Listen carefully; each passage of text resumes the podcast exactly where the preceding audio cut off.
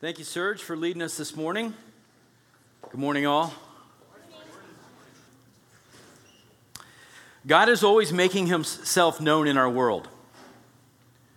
I made that statement last week as we were working our way through the prophecy of Joel in our series that we're calling Return to Me. We're studying the minor prophets.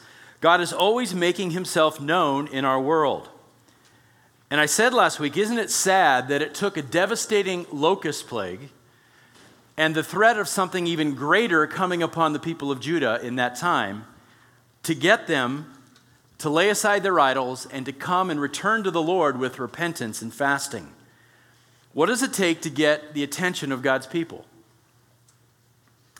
Well, God is still making himself known in our world today in big ways and in small ways, sometimes in national tragedies and crises, and sometimes in just everyday moments.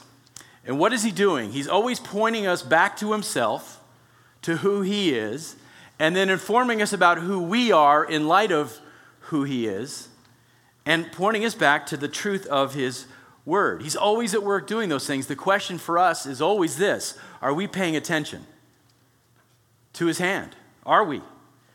Or are we just plowing through life without stopping to consider all the things that he's doing? Could we be as willfully blind as the people of Judah in 850 BC? We read the Old Testament and sometimes we think, oh, you, you guys were so blind. Is that us? Are we just as spiritually blind to what's happening in our world? One week ago today, we all experienced to some degree the tragic death of Kobe Bryant. And it was uh, a challenging time for a lot of us. As a pastor and as somebody who loved Kobe and loved the Lakers. It was both deeply emotional for me and profoundly interesting to watch, to see how people in this city and, and really across the world struggled through all that it, it meant.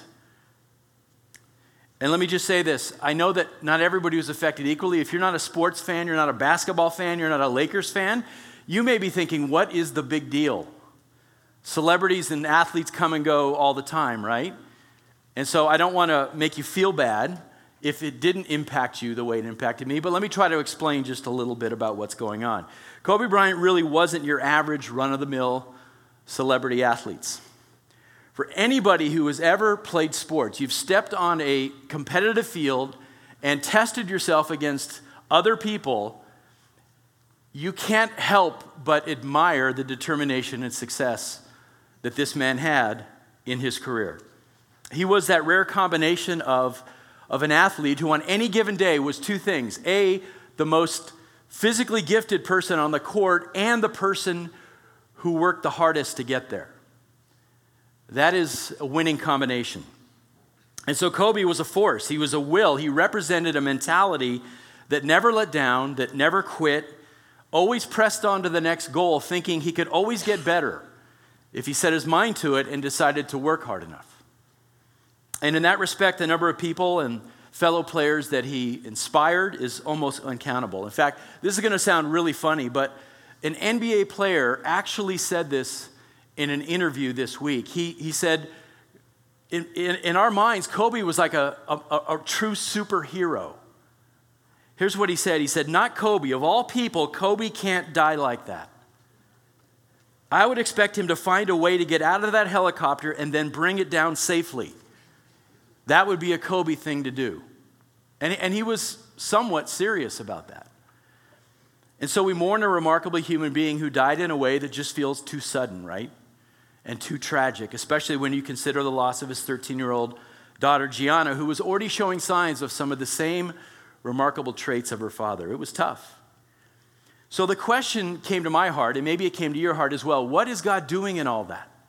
How is He at work in our world? What is He communicating to us. And if you were paying attention, if you were attempting to be sensitive to the hand of God in our world, there were probably a, a few biblical principles that came to mind. How many guys immediately thought about what James says about life on the earth? He says, You don't know what tomorrow will bring.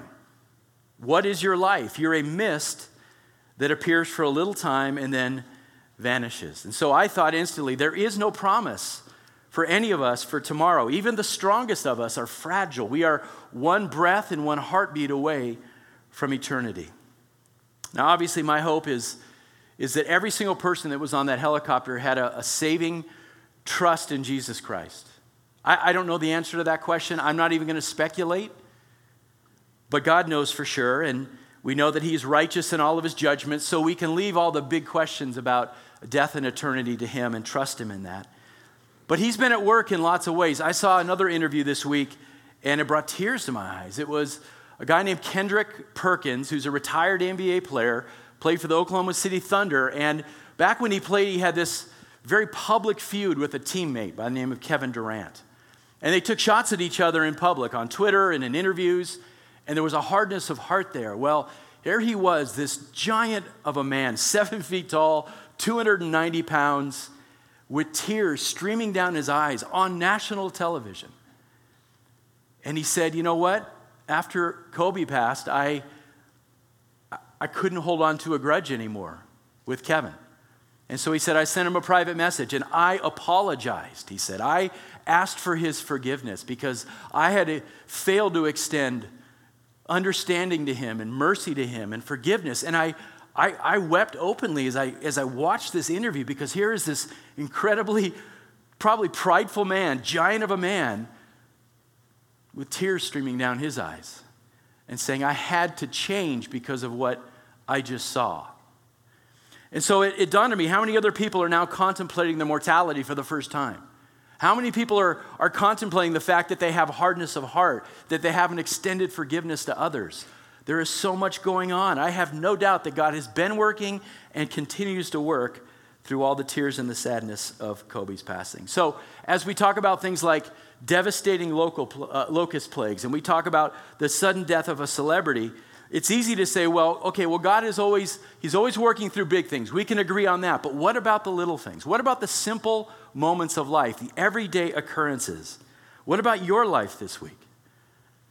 How have you seen God making Himself known to you in everyday moments? And again, are you paying attention to that? See, in the busyness of our life, we seem to just plow through to the next thing, don't we? but God is always at work. My testimony this week, just personally, was God slowed me down because of this terrible flu bug that just seemed to linger forever. And I couldn't get over it. And I have a tendency when I get sick to shake my fist at God and said, Why? You know, I'm a pastor. I should be working. Why would you put me down for the count, right? And then it, as I, as I enter into a time of, of communication with Him, it, just sort of floods over me. And it's as if he's saying, Jeff, you're weak. You're fragile. And you need to rest at times. And you know what? If you won't do it yourself, I'll put you down for a while. And kingdom work will go on. I'm in control, Jeff. You're not. And so I had this week, a, a, a, I had to humble myself before him and to thank him for it. To thank him for being sick. To thank him for even the hard stuff. To be grateful then that He's given me breath in my lungs and every moment that He gives me to live and to love and to serve others. And it changed my heart completely. So, even something as simple as a flu bug, whatever you're going through, God is making Himself known to you. So, friends, look around and see what's going on. See what God is doing. And I know it sounds cliche, but hug your kids today and tell your spouse that you love them. Spend time with your church family and cherish every moment you're given. Worship the Lord with abandon. Praise Him for everything. Trust in Him alone. Because all of us, we are, all of us, every single one of us, a mist that comes and goes. Amen? I know that sounds like the closing to the sermon, doesn't it? But I, I really did want to get that off my chest, and, and, and maybe some of those thoughts were going through your heart this week as well. It's good. It's good to see how God is working. And it's good for us to be ready to enter into those conversations with friends who don't know Jesus and they're looking for answers. And so it's all good. Grab your Bibles. What book are we turning to this week? I forgot to tell you last week, so many of you don't know. Amos. Turn to the book of Amos in your Old Testament.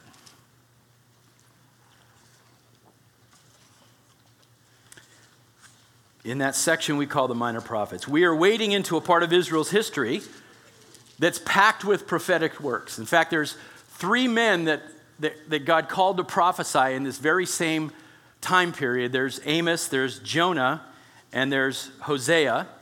And really, we could do any of those three in chronological order. I've chosen to go with Amos this morning because he's such an important follow up to Joel. Everybody find it? I know, it's not easy. Now, last Sunday was pretty technical, I'll admit. We looked at a, a difficult book in Joel, a difficult book to interpret, a difficult book to outline. Uh, we looked at how he employed this technique called prophetic telescoping, where he took these multiple events that he was seeing, some in the present, some down the road, and tying them together using, using language to, to create this one idea that we call the day of the Lord. And so, uh, Joel is a book that's filled with both judgment and hope. And if you missed last Sunday, I'd encourage you to go to the website, listen online. We post those every week. But I find Amos to be more straightforward than Joel.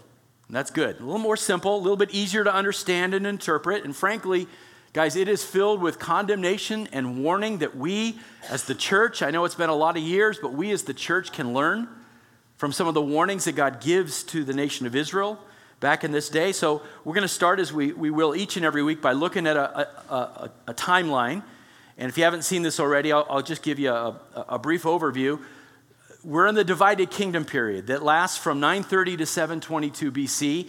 And you see in the above the arrow is the northern kingdom of Israel, below the arrow is the southern kingdom of Judah.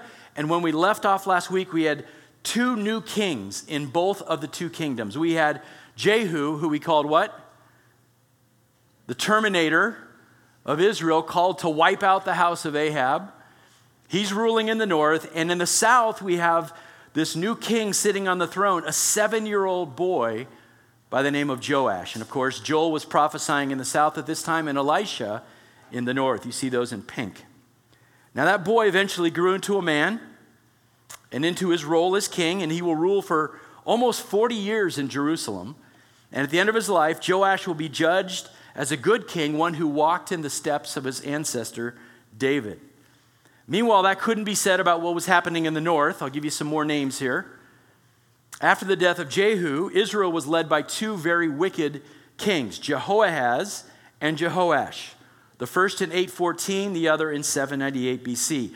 Most of what Jehoahaz is known for is allowing the people group to the north, the Aramaeans, to oppress him and to go to war against the Aramaeans and lose a whole bunch of territory to them in a series of disastrous wars.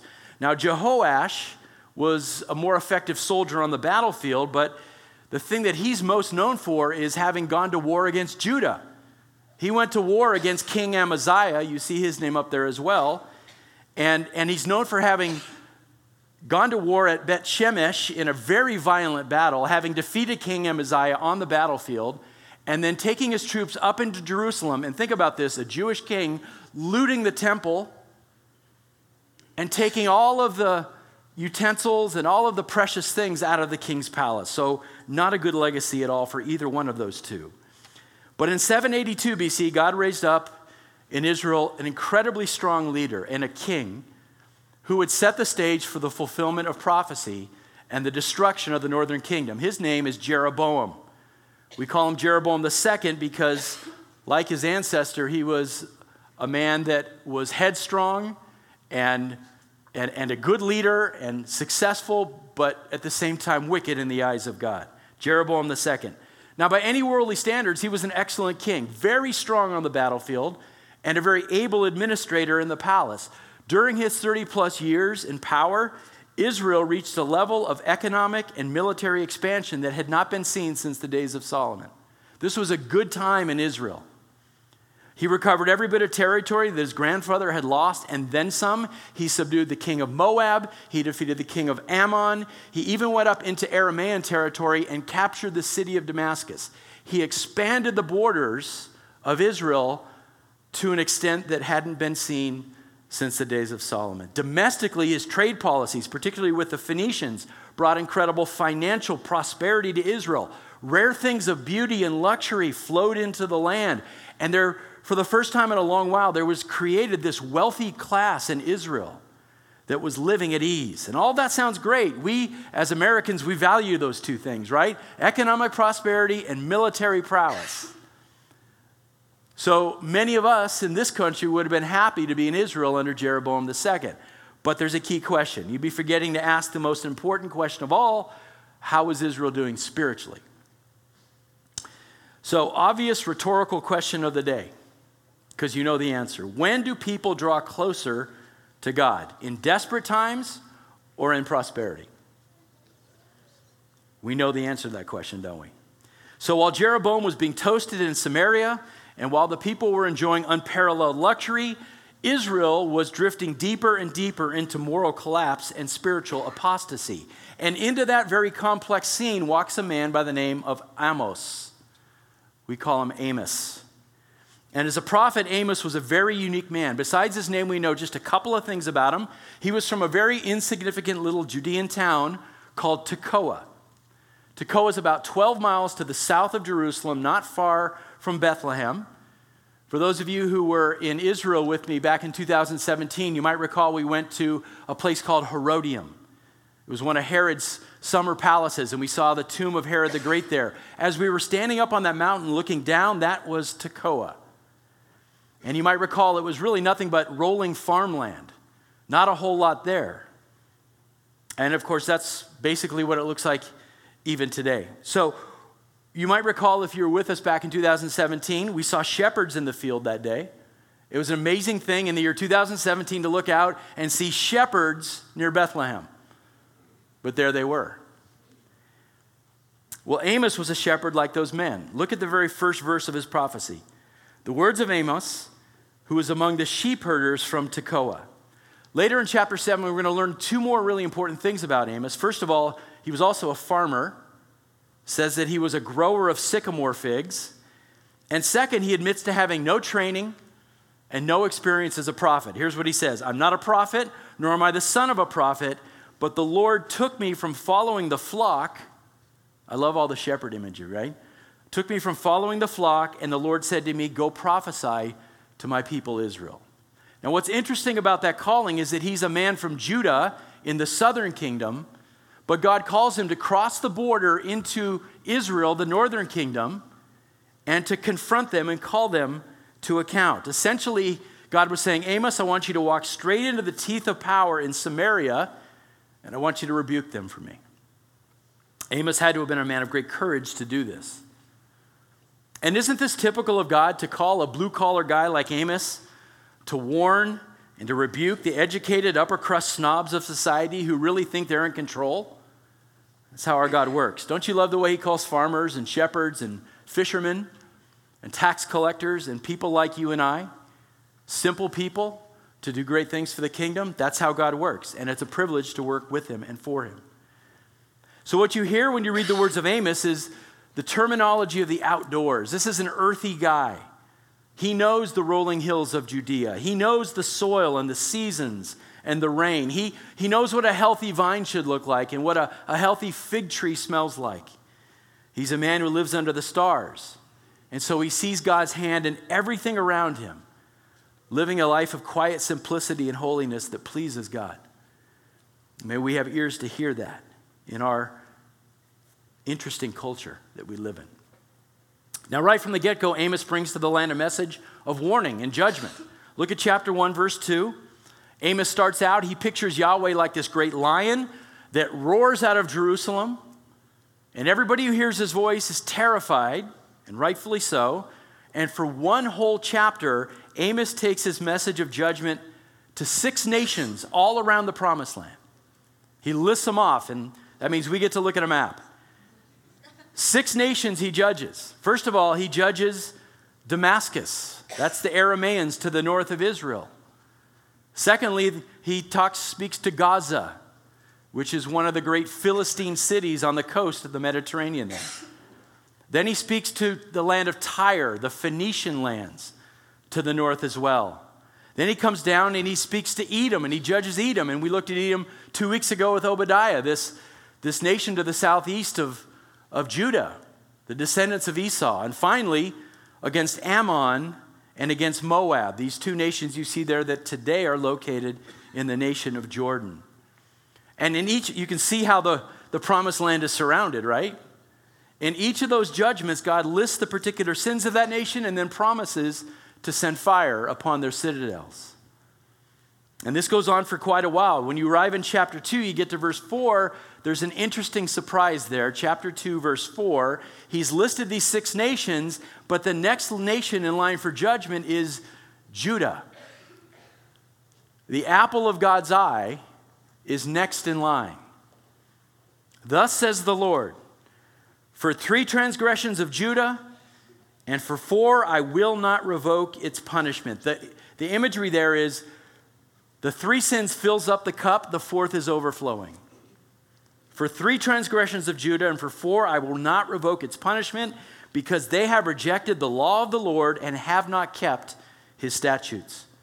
Their lies also have led them astray, those after which their fathers walked. So I will send fire upon Judah, and it will consume the citadels of Jerusalem. So, what does this tell us? Even though Judah is 175 years away from from being leveled by the Babylonians and set fire to, in Amos's day, they're already accumulating guilt before God. Their day of the Lord is coming. But for now, God's priority is punishing the northern kingdom of Israel. And the rest of the pages of the book of Amos are all related to judging Israel. Turn over to chapter 3, verse 1.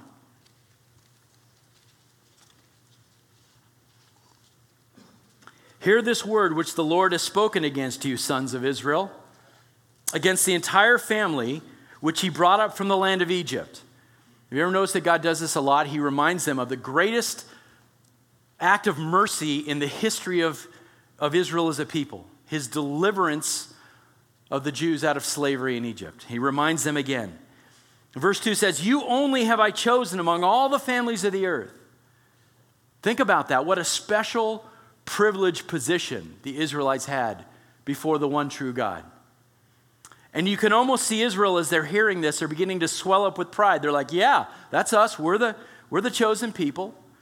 And I'm sure they were already, they'd been quite untroubled by this list of other nations that God was going to judge. Even their brothers, Judah. They, yeah, those guys, they deserve it. Right? That's pride. That's arrogance. They, everybody deserves it, but us, we're the chosen people. But then comes the hammer blow. You only have I chosen, God says, but look, therefore I will punish you for all your iniquities. And their jaw hits the table. What about being your children, Lord? Why would you do that to us? That's the very reason for their punishment. Light creates responsibility. To whom much is given, much is required. So, because Israel had been called into a covenant relationship with the one true God, they were not only first loved, but they were first judged as well. And for Israel, the terrible day of the Lord was coming. And it was coming in a very ugly way in the form of this relentless war machine that we call the Assyrian army. This is what he's foreshadowing in verse 11. Therefore, thus says the Lord God an adversary shall surround the land and bring down your defenses from you, and your strongholds shall be plundered. The day of the Lord is coming for Israel because of their sins. Now, it's not as though God hadn't been patient already with them and long suffering and merciful, giving them chance after chance to return to Him. In fact, chapter 4, Amos recalls all the ways that God has been trying to get their attention. I started this morning by talking about this. God is always making himself known, He is always trying to get our attention. And God had gone to great lengths with Israel to shake them up. Chapter 4, verse 6 I brought famine to your doorstep, yet you've not returned to me, he says. Verse 7 I withheld the rains from you, yet you have not returned to me. Verse 9 I brought scorching wind and devouring insects upon your crops, yet you have not Return to me. Verse 10 I sent a plague among you and caused your warriors to die in battle, yet you have not returned to me. And guys, in all of that, God was being gracious to his people. Sometimes we, we misinterpret these things. It was grace. Rather than just saying, I'm done with this people and pouring out his wrath, God sought to reveal himself more and more to his people. See how much you count on me for everything, God says. Return to me, and I'll restore and I'll bless. Do not substitute anything for me, said God to his people. And so, five times God stopped, God stepped in and he blocked Israel from falling into irreversible pride. Five times he cut her off from this downward path towards destruction, trying to wake them up, trying to get them to reflect on their sin, to jar them into repentance, yet they have not returned. And finally, it was over. All that was left was to fulfill his promise to Israel concerning the consequences of breaking the covenant. We looked at it last week, Deuteronomy 28. I'll, I'll put a passage on the screen. Deuteronomy 28, 47 to 50 says, Because you did not serve the Lord your God with joy and a glad heart for the abundance of all things, for all the things that I've given you, therefore you shall serve your enemies, whom the Lord will send against you. In hunger, in thirst, in nakedness, and in the lack of all things, and he will put an iron yoke on your neck until he has destroyed you. The Lord will bring a nation against you from afar, from the end of the earth, as the eagle swoops down, a nation whose language you shall not understand a nation of fierce countenance who will have no respect for the old, nor, shall, nor show favor to the young. That was back in Moses' day. God was very clear what the conditions and stipulations of the covenant were. And so now the time was coming. Come back to Amos chapter 4, look at verse 12. Look at how God puts this. He says, Therefore, thus I will do to you, O Israel. Because I will do this to you, listen to this quote prepare to meet your God. It's as if he's saying, Look, you act as though you don't know me, child? Okay. Then prepare to meet me in my wrath and in my righteous justice. Now, it's important for us to step back and say, well, okay, we see the wrath, we see the condemnation, we see what's coming with Assyria. What exactly were the sins that Israel was being accused of? What's the indictment against them? And is there something here that we need to take note of and we need to learn from? Well, here's the indictment. Number one, all the expressions of false worship in the land. Expressions of false worship. See, the Israelites were, were still a really religious people, very spiritual. Put that in air quotes. We hear that a lot today, right? I'm, I'm not really religious, I'm spiritual. The Israelites were very religious, they were very spiritual. And Amos, using sarcasm, go back to chapter 4, look at verse 4. Amos says this tongue in cheek. He says, Enter Bethel and transgress. In Gilgal, multiply transgression. Bring your sacrifices every morning, your tithes every three days. Offer a thank offering from that which is leavened, and proclaim freewill offerings. Make them known, for so you love to do, you sons of Israel. See, most of the population in Israel during this time of wickedness hadn't stopped worshiping. They just weren't worshiping in truth. They weren't worshiping Yahweh as he, as he had instructed them. They were coming to this place called Bethel, and they were coming gladly. And they brought their sacrifices and their tithes, as all good people do, to win the approval of their fellow man to say, if I just keep giving, we'll keep this gravy train going, right? If I just bring sacrifices to the gods, well, then we're going to continue to get all this wealth and all this luxury. This is what a good citizen does, right? We all come together, we pool our stuff, and we bring an offering to the gods, and hopefully everything continues as it's been going. That's what's happening in Israel. Amos says it's all sin, it's paganism. This isn't Yahweh worship. It maintains some of the outward trappings of religion, but it's an abomination in God's eyes. Now, what's the deal with Bethel? This is important to understand. Back in the year 930 BC, when the kingdom split into two, when the original Jeroboam broke faith with the house of David and the 10 tribes broke away from the two in the south and we, we had this divided kingdom, Jeroboam, who I said was a wicked man but a very practical ruler, he broke away from Jerusalem and he got to the north and he built his capital and he said, Uh oh, I got a problem. I have a serious problem. God says there's only one place to worship, and I don't have Jerusalem anymore. I've cut myself off from Jerusalem. I have my people, my subjects now. What if they want to go back across the border to Jerusalem? Their hearts are going to be drawn away from me and from our country, and they're going to end up back in Judah. We can't have this. So, what do I do? And Jeroboam thought about it carefully. And so in 1 Kings 12, we find that Jeroboam came up with an alternative. he decided he would build new worship sites for the people to go to. You don't need to go to Jerusalem. I'm going to build you beautiful worship sites with massive altars and a sacrificial area, and we'll bring in beautiful gold images that will meld with all the culture of the day, the old Canaanite culture. You're going to love it. I'm going to establish a priesthood, so you'll have people to serve you at these worship sites. I'm even going to create holy days and feasts that will mimic those in Jerusalem.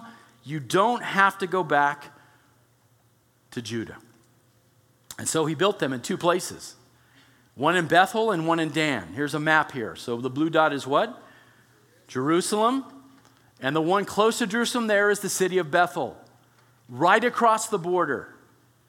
And this is the one that Jeroboam would believe that would service his wealthiest customers and subjects, the ones that lived closest to Judea. Go to Bethel, you'll be fine. And up in Dan, the very northern border of Israel, there, perfect for that rural population up in Galilee. They'll love it up there. No reason to go back to Jerusalem. Behold, Israel, your gods, is what Jer- Jeroboam said to the people. And they loved it. People ate it up. And from that point forward, throughout the Old Testament, every single king is judged. Did he walk in the ways and the sins of Jeroboam, who led the people astray? He becomes the standard by which all evil is judged. And so the people had these new worship sites and a priesthood and feasts and the people say, yeah, this is a good alternative. It has quite a few of the, the remnants of the old religion in Jerusalem. Scholars look at it and believe that it's possible that these people deceive themselves into thinking, well, I'm still worshiping Yahweh, but in a whole new and exciting way through golden images. Why not? Right? We look at it and go, seriously? You didn't learn at Mount Sinai? But it's a new way of worship. What's the big deal? This is how self deceived they were. Amos says in chapter 5 that these people were actually pining away for the day of the Lord, hoping it would come. How deceived can you be? Well, we're God's chosen people. We're super religious. What's the problem? Well, in their minds, the day of the Lord means judgment for everybody else, not us. Look at verse 18 in chapter 5. Amos says, Oh boy, are you serious? He says, Alas, you who are longing for the day of the Lord, for what purpose will the day of the Lord be to you? It'll be darkness, not light. He says, Do you have any idea what you're saying? Are you that blind? It's not going to go well for you in that day. You're going to be like the person that runs away from a lion, turns around and runs straight into a bear. He says, You're like that person that goes into his house to hide, leans against the wall, and gets bit by a snake. You're clueless. Woe to you who worship falsely and then still desire the day of the Lord. It's a day of darkness and gloom for you. So that's the first indictment against the people false worship. Here's the second one ease in the midst of apostasy. Go over to chapter 6 and look at verse 1. Chapter 6 Woe to those who are at ease in Zion and to those who feel secure in the mountain of Samaria, the distinguished men of the foremost of nations to whom the house of Israel comes. Drop down to verse 4. Those who recline on beds of ivory and sprawl on their couches and eat lambs from the flock and calves from the midst of the stall, who improvise to the sound of the harp and, like David, have composed songs for themselves, who drink wine from sacrificial bowls while they anoint themselves with the finest of oils Here's the key phrase Yet they have not grieved over the ruin of Joseph. Therefore, they will now go into exile at the head of the exiles, and the sprawlers' banqueting will pass away. The Lord God has sworn by himself, the Lord God of hosts has declared, I loathe the arrogance of Jacob, and I detest his citadels. Therefore, I will deliver up the city and all that it contains. So, all this luxury and wealth that were flowing into Israel had made your people fat and happy and indifferent. They were comfortably numb to everything that was going on around them. Now, it's not the luxuries in and of themselves are evil. We know that to be true. It's the arrogance and the self sufficiency and the spiritual blindness that accompanies that type of luxury. You're not even grieved over the state of things, Amos says. He says, You're too busy to even see it. And you can imagine the type of looks and the type of comments Amos would have gotten. Like, Amos, chill out. Come on, man. Can't, can't we enjoy some nice things every once in a while? We're so comfortable now and secure and safe. It's been a long time since we had this type of prosperity. Sit back and enjoy it, dude. It's a good time to be in Samaria. But in spite of all the shiny objects and the beautiful exterior, Israel in the days of Jeroboam II is rotten to its core. That's what Amos knows. And as you read deeper into his prophecy, what you see is this elite class of people, this elite class of people who had forgotten the poor, forgotten the needy, forgotten compassion. And in fact, it's even worse than that. They hadn't just forgotten the poor, they actually seemed to delight in oppressing and exploiting the poor for personal gain. And that brings about, a, I have to tell you this, a deep and abiding anger in the heart of God. They were trampling on the rights of other people. They were turning aside the needy at the gates of the city. They sold their countrymen into slavery for a price. They accepted bribes in the place of justice. They put burdens of taxation on the people. They cheated in their business deals. They seized the land of less fortunate people, and all for personal gain. So God cries out through Amos chapter 5. Look at verse 21. He says, I hate, I reject your festivals. I hate your, religiosity, he says, nor do I delight in your solemn assemblies. Even though you offer up to me burnt offerings and your grain offerings, I will not accept them. I will not even look at the peace offerings of your fatlings. Take away from me the noise of your songs. I will not even listen to the sound of your harps, but let justice roll down like waters and righteousness like an ever flowing stream.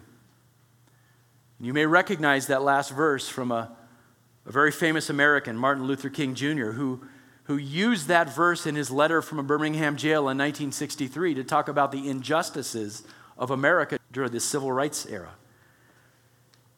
In other words, he says, Don't bring me all that religious nonsense and all that noise and all that fake worship while you pervert justice in the land. It doesn't work, it doesn't fool me. Your hearts are exposed and you don't even know it. Israel had for not only forsaken God, but forsaken all of its covenant responsibilities and obligations. Their hearts were running after all kinds of things, but not God. And it's her security and her comfort that would eventually become her undoing. And so, in the final chapters of the book, God gives to Amos a series of visions that symbolize the destruction that was coming. Two in particular. First, in chapter 7, look at verse 7. Amos 7 7. Thus he showed me, and behold, the Lord was standing by a vertical wall with a plumb line in his hand. The Lord said to me, What do you see, Amos? And I said, A plumb line. Then the Lord said, Behold, I'm about to put a plumb line in the midst of my people Israel. I will spare them no longer. The high places of Isaac will be desolated, and the sanctuaries of Israel laid waste. Then I will rise up against the house of Jeroboam with the sword.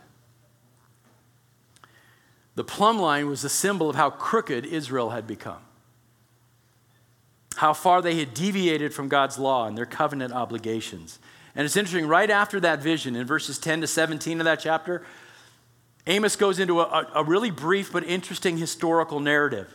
Because it appears that when Amos went to, to Bethel to announce this vision, to say, This is what the Lord says, the people who heard him freaked out. The people who heard him say this, the ones in charge, lost it. And the high priest of this false worship site in Bethel, he sends word to the king and he says, You have got to do something about this Amos character. The quote is this Amos has conspired against you in the midst of the house of Israel. Listen, the land is unable to endure all of his words. This man of courage, this simple farmer and shepherd, crossed the border, walked up into the teeth of power at Bethel, and said, Thus saith the Lord. And they hated him for it. Man, corrupt people hate truth, don't they? They hate it. They can't listen to it. It's too painful for them. But the crooked wall always hates the straight line, doesn't it? Know that to be true, even in the world we live in today. When you hang a plumb line, people will hate you for it because they prefer to be crooked. And so the high priest in Bethel turns to Amos and he basically tells him to go away. It says, Go, you seer, flee away to the land of Judah, and there eat your bread, and there do your prophesying. In other words, get out of here, Amos, go home. We don't want you in Israel. Go make Judah miserable. And of course, this is common today. People who are deeply rooted in sin, deeply rooted in self deception, they will do almost anything to avoid listening to truth, won't they? The other important vision comes in chapter 8. Look at verse 1. Chapter 8, verse 1.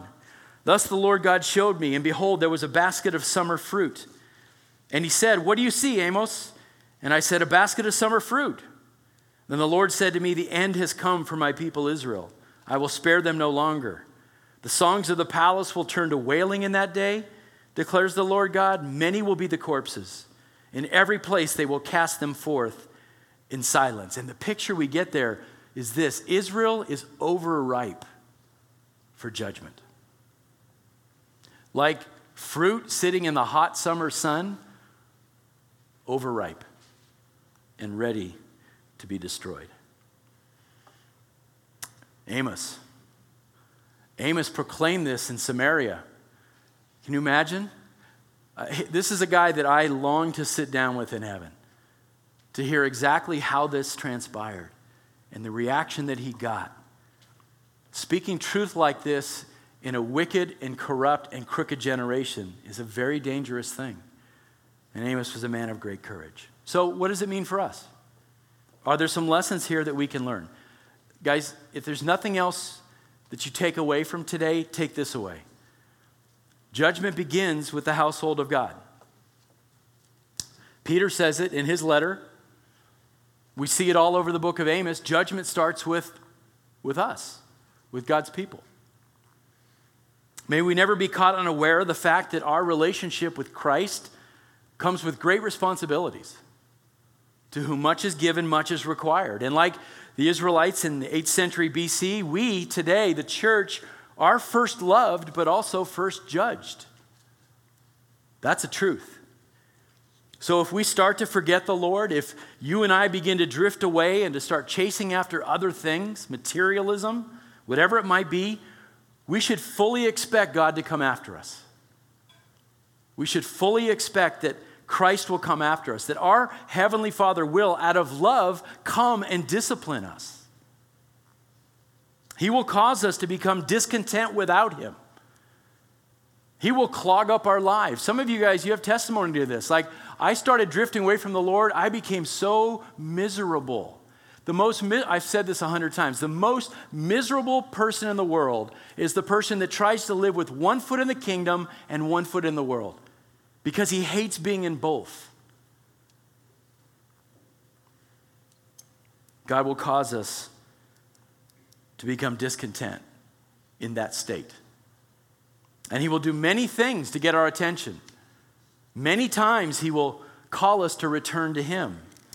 And when I say that phrase, return to him, I don't mean suddenly becoming religious and getting to church one or two Sundays in a row and saying a quick I'm sorry and then going back to my life of sin. That's not what it means to repent. That's not what it means to return to God. I'm talking about coming back to a life of consistency where every day, moment by moment, you return to your God. Where all of life becomes worship, where you see God's hand moving in everything, where you you make your dwelling with Christ each and every day and you abide with Him there. Friends, I know you have to learn this for yourself because I had to learn this for myself, but I'm here to tell you that is the sweet spot of life. It's not out there in the world. You may think it is, it's not. That's not the sweet place. That's misery for a believer. The sweet spot is with Christ. Don't force his hand in judgment against you. Consider the joy of his presence to be greater than anything that sin has to offer you. Stay there and abide with Jesus. Amen? How about the two indictments against Israel in Amos's day? What can we learn from them? Well, number one, guys, proper worship matters to God. Proper worship matters to God. There's false worship and there's God honoring worship. And who determines which is which? Not us. God determines that. God has told us what proper worship is. When did we think that we can just start doing whatever we want?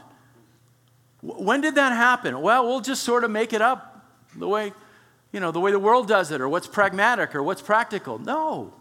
Proper worship matters and God determines. We worship in spirit and in truth. That means we worship the right object, only God, and we worship the right way according to what is true about Him. Not worshiping our feelings, not worshiping in a self centered way, not going through the motions of empty, useless religion. Guys, Amos is a devastating book for people who give token attention to God in assemblies and in songs, but whose hearts are far from Him. It's a devastating book for anybody that comes in here on a Sunday and fakes it and plays the game and says words from their lips, but their hearts are somewhere else completely. It's devastating. Secondly, watch out for comfort and ease. They can be dangerous. If we find ourselves drifting away from Christ, it's usually because our hearts have fastened themselves to some other God, to some idol in our life, something that creates in us a sense of comfort and pleasure, something that we want over and over again. And our hearts slowly begin to creep and fasten themselves to those things.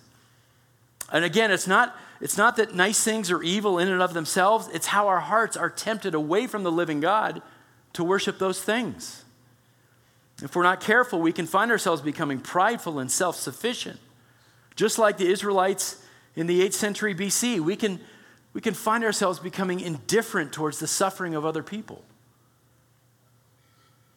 When things are really good and we grow comfortable and secure in ourselves, guess what? We tend not to think about other people. Everything revolves around us. So we tend to stop thinking about all the, the lost people around us. We tend not to see that people around us are hurting. We tend not to think about serving others. We find our compassion growing cold, our recognition of injustice being darkened. And once the idol of comfort and ease sets in, we will do almost anything to maintain it. So we slip deeper and deeper into patterns of sin. Every one of us, you guys, is vulnerable to this. Every single one of us in this room is vulnerable to allowing comfort and ease to slip in such that it becomes an idol in our lives. And so, what does Scripture say? Guard your heart with all diligence and push those things away. Come back to abiding with Christ. Finally, let me just come back to where I started this morning really quickly. God is making himself known all the time to you constantly drawing you back. Return to me, return to me, abide with me. This is the sweet spot. Come and be with me, seek my face. I love you with such a, a patient love and a long suffering love and a gracious love. Come and sit with me, be with me. Has he been speaking to you this week? Have you been paying attention? If so,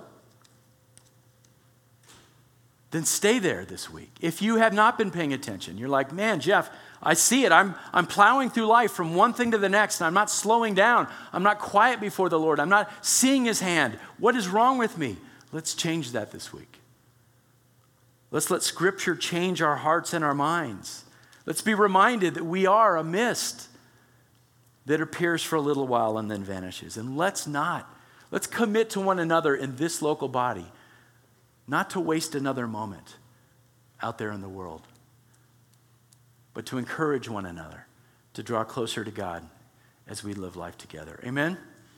Amen, amen. Next week, Jonah. Jonah. So read Jonah. It's a great book. Pray with me. Father, thank you for thank you for the hard teaching of, of Amos. I know, Lord, this is not easy stuff to hear.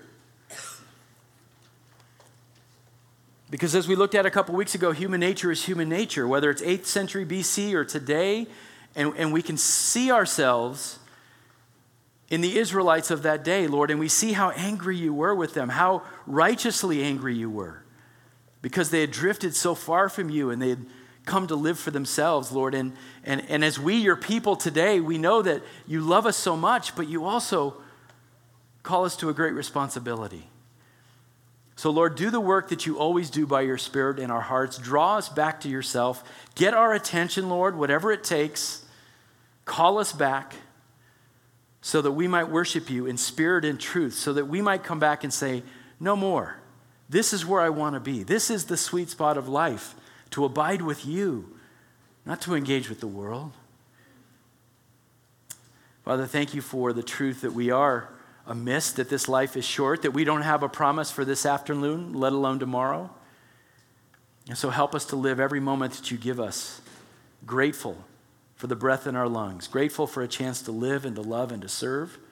Help us make the most of the time we're given, Lord.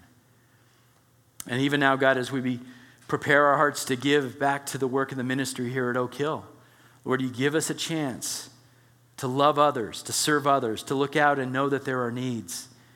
And so we pray, even as we give this morning, let that be a part of our worship. It's not just songs, it's not just singing, it's not just hearing your words preached, but Lord, it's taking action through giving. It's all of these things. All of life is worship to you. May we do it well this morning for your glory. We pray these things in Christ's name. Amen.